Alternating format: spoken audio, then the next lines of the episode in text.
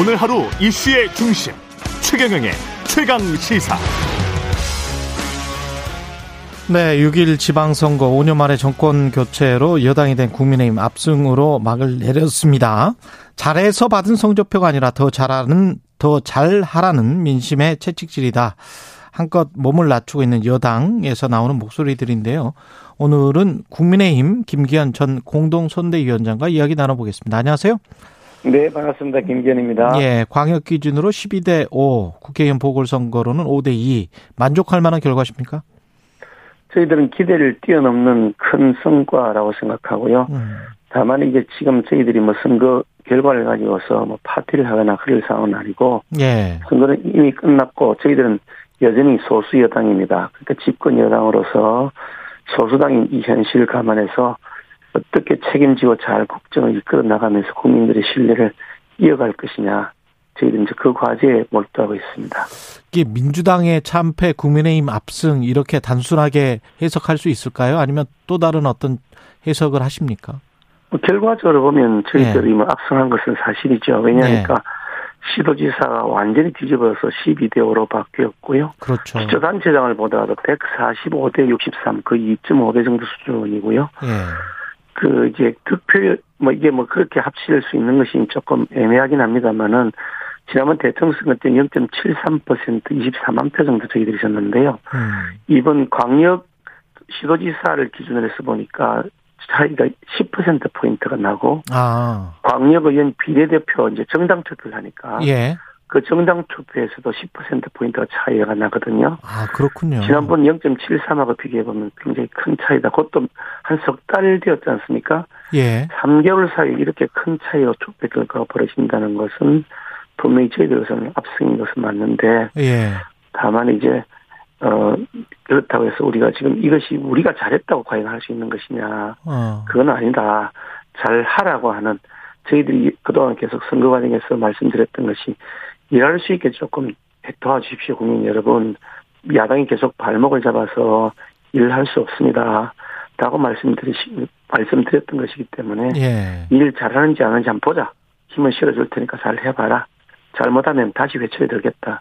어. 이런 의미로 저희들이 받아들인다. 이렇게 말씀드리고 싶고요. 그런 만큼 저희들은 선거는 다 끝났고 이제는 책임의 시, 기가 왔기 때문에 음. 저희들 책임 있는 집권 여당답게 무슨 당장 먹고 사는 문제, 경제 문제, 뭐 집값 문제, 일자리 음. 문제, 외교 안보 이거 그 위기 문제 이런 것들이 심각한 과제니까 예.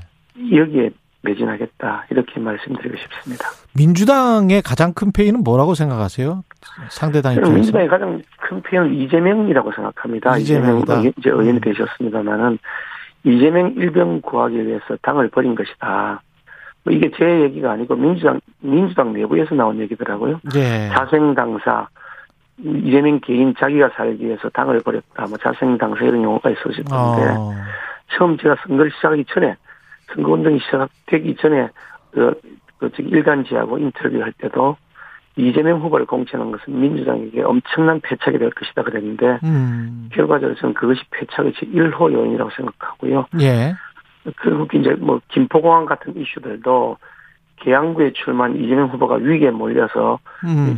이 지지율이 추월당했다라는 보도가 난 직후에 김포공항 이슈를 갑자기 던지고 나온 것이거든요. 예, 예. 그, 그 부분에 대해서 김포공항을 폐지하겠다는 데서 전국 선거에는 분명히 민주당이 악영향을 미쳤다고 보고 있고요. 음. 결과적으로 보면 이재명 일병 구하기를 했는데 물론 당선은 되었다고는 하지만 이게 뭐 상처뿐인 패배이다. 예. 상처뿐인 영광조차가 아닌 상처뿐인 패배이다.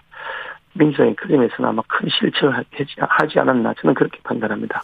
경기도는 어, 김은혜 후보로서는 이제 아깝게 진 건데 어떻게 보십니까? 저희들로서는 참 그 아깝게 졌고 출구조사에서도 0.6%포인트인가 뭐 이렇게 이긴다고 음. 해서 저희들이 굉장히 고무되었습니다만 결과적으로는 0.15%인가 졌죠. 예. 어떻거나 이거 아쉬운 일이고 뭐 김은혜 후보가 참 최선을 다했다고 하지만 뭐 선거는 진 것이고요. 저희 당이 피한 것은 맞고 저희들은 그 점에 대해서도 의미 있게 겸하게 받아야 된다 이렇게 생각합니다.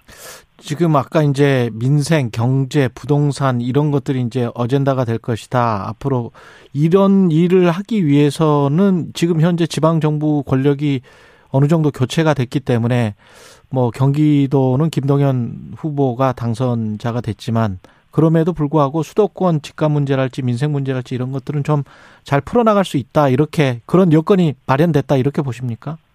사실 저도 뭐 그 광역시장을 했던 사람입니다만은 예. 광역지자체장이나 뭐 저기 그 뭐 기초 기초 기초지자체장은 말할 것도 없고요. 이런 음. 분들이 그 실질적으로 이게 뭐 입법권을 갖고 있는 것도 아니고 정책 결정권을 가지고 있는 것도 거의 없습니다. 음. 가지고 있는 재량이라고 하는 것이 인허, 인허가권 정도 수준이기 때문에 예. 그거를 뭐 자기 재량으로서 뭐 이게 세상을 확 바꾼다는 것은 거의 불가능하고요. 예. 국가의 법률로 국가 재정을 하는 정책, 국가의 법률로 하는 그런 그 여러 가지 제도들 이런 것들이 어이 정치를 바꾸는 것이기 때문에 여전히 뭐 지방 지방 권력을 상당 부분 저희들이 이제 어 찾았 하더라도 음. 여전히 저희들은 국회에서 소수 소수 여당이고 예. 법률을 통과시키거나 예산을 통과시키거나 하는 것에 있어서 많은 부분에 있어서 그 민주당의 협조를 받아야 되기 때문에 음. 저희들은 협치를 계속 더 강화해 나갈 수밖에 없다 하는 것이 현실적 한계입니다. 지금 저 민주당과의 협치를 강조를 하셨는데 지금 당장 국회에 현안 후반기 어, 원구성 협상인데 법사위원장이 핵심 쟁점이거든요. 어떻게 해야 될까요? 사실 법사위원장을 어느 당이 맡느냐는 것은 제가 직접 협상을 했던 당사자 원내대표였던 사람이기 때문에 네. 어, 다 누구보다 명확하게 말씀드릴 수 있는데요. 그 당시에 그 여야 협상을 하면서 윤호중 민주당 원내대표 윤호중이었습니다. 지금 예. 비대위원장 했었죠. 얼마 예. 전까지 여기까지요. 음. 그분하고 같이 합의를 최종적으로 협상을 해서 합의를 했는데 협상 과정에서 법사위원장을 뭐 대통령 선거에서 이기는 정당에서 맡기로 하자. 아니다 진정당에서 맡기로 하자. 이런 논의까지 있었는데 음. 그 당시에 그런 논의에 대해서 제가 단호하게 거절하고 선거 결과와 상관없이 이번에 전반기에는 민주당 2년 동안 어 이게 국회 관리를 무시하고 독차지했으니 이번에는 선거 결과와 상관없이 후반기 2년은 어 국민의힘이 맞는다 라고 요구를 했고 그래서 최종 합의 합의 안에 국민의 힘이 맞는다라고 딱 이렇게 명시해 놨습니다. 예. 그런 합의 과정들을 거쳐서 이루어진 것이기 때문에 예. 민주당이 그걸 지켜야 당연한 것이라고 보고요. 음. 만약에 민주당이 이거 이 합의를 또 지키지 않으려 그러면 결국 소탐 대시라는 결과가 날 것이다. 음. 지난번 대통령 선거 3월 9일 날 대통령 선거 마치고 나서 이 대통령 임기가 한 달, 두달 가까이 한, 한 달, 두 달여 남았죠. 예. 아, 두 달, 두 달 채 안 남았네. 한 달여 남았는데, 음. 그 문, 문재인 대통령이 남은 임기 동안에 그냥 다음 대통령 정부에다가 넘겨주는 인수인계무한데 사실은 어 전념해야 될 일인데도 불구하고 아직도 우리는 집권 여당입니다. 아직, 아직도 내가 대통령입니다 하면서 검수 완박벌 처리하고 자신들의 일방적인 의견들을 막 밀어붙였단 말이죠. 예. 그것도 쪼개기를 막 쪼개기에 쪼개기를 한 열일곱 번 반복했어요. 뭐 온갖 꼼수를 다 동원했는데요. 음. 그렇게 하면서 민심을 거슬렀던 것, 음. 그것이 결국은 민주당이 오늘의 참패를 가져온 근본적 원인 중에 하나일 텐데 예. 합의를 다 해놔놓고 여기서 지방선거까지 진 마당에 또다시 음. 합의를 어긴다. 그러면 민주당은 정말 자멸의 늪에 더 깊게 빠져드는 결과가 될 것이다. 그래서 소탐 대신하는 결과가 될 것이라고 말씀드리고 싶습니다. 그 관련해서 그 사개 특위를 계속 진행하면 뭐 법사위원장을 그대로 원칙대로 어 지금 말씀하신 원칙대로 국민의힘이 가져갔 든지 뭐 이렇게 만약에 민주당이 제안을 해온다면 어떻게 생각하실 거예요? 사실 그 원내대표 소관이어서 제가 뭐 예. 왈가왈부일이 아니어서 조심스럽긴 합니다만은 예. 말씀하신 사개특위라는 것은 예. 저희 당에서는 존재하지 않는 제도입니다. 음. 민주당이 자기들이 일방적으로 날치기 처리할 때 끼어넣기 해서 마음대로 한 것이고 저희들은 그게 동의하지 않는다는 의사를 명확하게 표시하고 음. 그거는 날치기 때문에 무효다고 저희들이 선언한 것이기 때문에요. 무효가 된 것을 저희들이 인정해주고 들어갈 수는 없는 것이라서 그걸 음. 가지고 고려된다는 것은 매우 어, 불합리한 것이 뿐만 아니라 예. 민주당이 여전히 자신들이 독주 프레임 속으로 계속 빠져드는 결과가 될 것이다. 이제는 비정상을 정상화시키는 방향으로 가는 것이 민주당이 살 길이다. 저는 그렇게 말씀드리고 싶습니다. 그 선거법 위반 혐의로 많은 사람들이 이제 기소가 될 것 같은데 수사는 이제 시작이 됐고 혹시 이제 관련해서 사정정국으로 치닫는 게 아니냐 이런 우려도 있단 말이죠. 어떻게 보십니까 이거는? 뭐 사정정국하고 선거법 음. 위반하고 아무 상관이 없고요. 선거 예. 마치고 나면 늘 일상적으로 일상적인 거. 선거법 위반 논의들은 나왔고 오히려 음. 제가 언론 보도를 보니까 이번 선거의 경우는 예년보다 더 선거법 위반 사례가 어제 줄어들었다. 이런 음. 뭐 통계가 있었다는 보도도 제가 언론 본 기억이 납니다만은 선거법, 선거 과정에서 상대, 서로 쌍방 진영이 뭐 고소 고발을 하기도 하고 또뭐 여러 시민단체들이 고발하기도 하는 것이라서요. 그런 점들의 수사를 6개월 내에 결론을 내야 되는 것이니까 당연히 수사가 진행이 돼야지 그냥 놔두면 뭐 안 되는 거 아니겠습니까? 그거는 예. 당연한 당연한 일이죠. 인사정보관리단과 관련해서는 계속 좀 우려가 나오는데요. 다음 주 초 출범할 예정인데 관련해서 이제 검사 수사관들로 구성이 돼 있단 말이죠. 인원 구성이 혹시 이게 대법관이나 헌법재판소 재판관 그 까지 이렇게 다 검증을 하게 되는 건가요? 인사정보 관리단. 그래서 이제 그런 부분들에 대해서 언론 음. 보도나 야당의 주장이 예. 객관적인 팩트를 위반하고 예. 가짜 뉴스에 근거해서 얘기들을 많이 하는데요. 예. 헌법재판관이나 대법관의 경우에도 대통령이 추천하는 몫이 있습니다. 임명을 해요. 그래서 예. 국회에서 검증을 받죠. 그런데 예. 대통령이 후보자를 추천하면서 아무 검증도 안 하고 그냥 내가 마음에 든다. 내가 이 사람이 좋다. 이런 식으로 할 수는 없는 거 아니겠습니까? 나중에 인사청문회 과정에서 문제가 되면 검증을 소홀히 했다. 이런 사람을 어떻게 추천했냐 해서 대통령이 직접 타격을 받는데, 예. 아, 타격을 받는 거는 그거는 우리에 맡기고 나는 검증 안 하고 내 마음에 드는 사람 아무나 하겠다. 예. 이 사람이 좋다. 이렇게 한다는 거는 그뭐 책임하기 짝이 없는 거 아닙니까? 지금까지도 그렇게 민주당 정권도 그리 한 적이 없습니다. 예. 아니 그 인사검증을 안 하고 추천하라. 대통령 추천 몫이 있는데 음. 아니 그러냐 헌법을 바꾸시든지 음. 그러니까 헌법에 추천하게 돼 있는 인물을 추천하는 과정에서 아니 그걸 인사검증 그럼 청와대가 하면 괜찮고 법무부가 하면 안 되는 것인가요? 아니 청와대가 하는 그... 것이 더 나쁜 것이죠. 저희들은 청와대가 이제 아닙니다만은 예. 대통령실에서 인사 추천을 하고 예. 그러면 그 추천을 한 곳이 아닌 다른 부서에서 검증을 하고 어. 그런 다음에 최종적으로 대통령실에서 그분에 대해서 검증 결과를 가지고서 최종 판단을 하고 이런 형태로 하는 것이 정상적인 시스템 아니겠습니까? 추천하는 것도 대통령실에서 검증을 하는 것도 대통령실에서 최종 판단도 대통령실에서 만약 이렇게 음. 한다면 아이 무슨 대통령의 뜻이 이렇다 그러면 검증하는 팀에서 아무리 뭐라 그래도 야 그거 묵살해 없는 것을 해 추천해 이런 결과가 되지 않겠습니까? 오히려 비정상을 정상화하는 과정이다. 밀실에서 쑥떡쑥떡 하면서 검증을 하는 것인지 안 하는 것인지도 알 수 없고 나중에 국회 인사청문회 과정에서 검증 자료를 내놓으라 그러면 아 그거는 공개할 수 없는 자료다가 숨겨버리고 나중에 대통령 임기가 끝나고 나면 대통령 기록물이라고 해서 대통령 기록물 관리 관리소로 가져가 버리고 그리고 30년 동안 그걸 공개를 안 하고 이런 형태로 하는 밀실에서 이루어졌던 비정상을 공개된 정상화 과정으로 내놓는다. 그런 얘기거든요.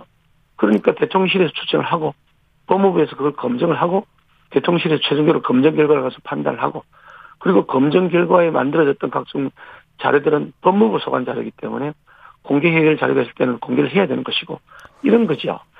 이런 것을 하는 것을 오히려 아 잘됐다고 해야 될 가지고서 하지 말라고 한다. 그럼 검증을 하지 말라고 하는 거냐?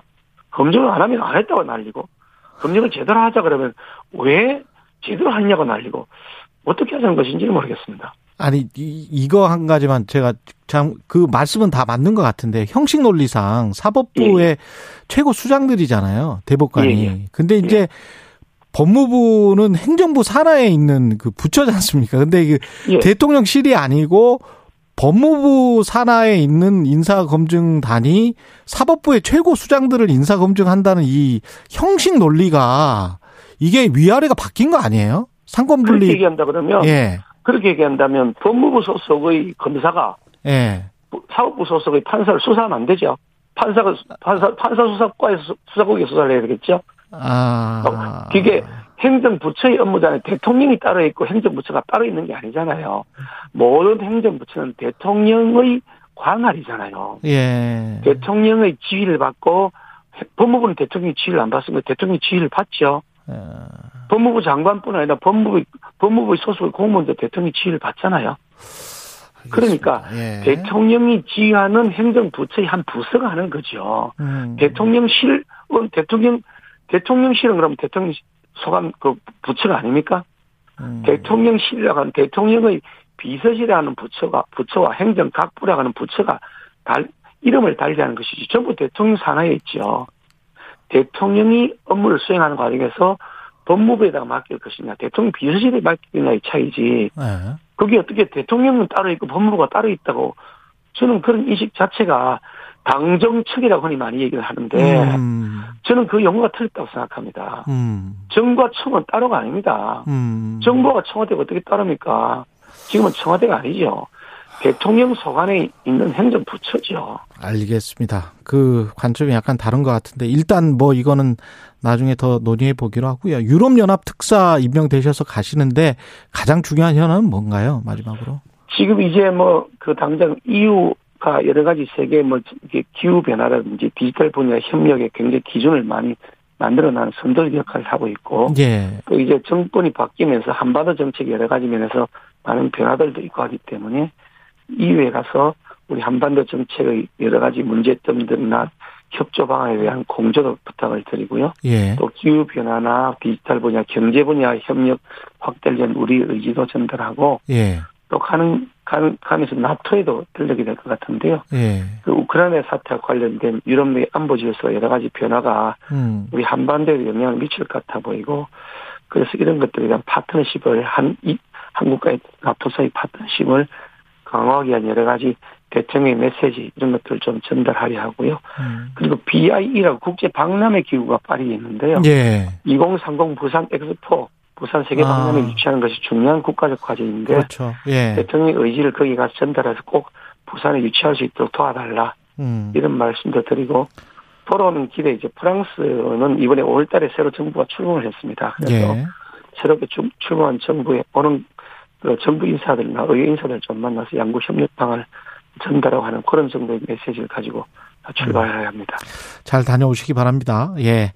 네, 감사합니다. 예. 국민의힘 김기현 전 공동선대위원장이었습니다. 고맙습니다.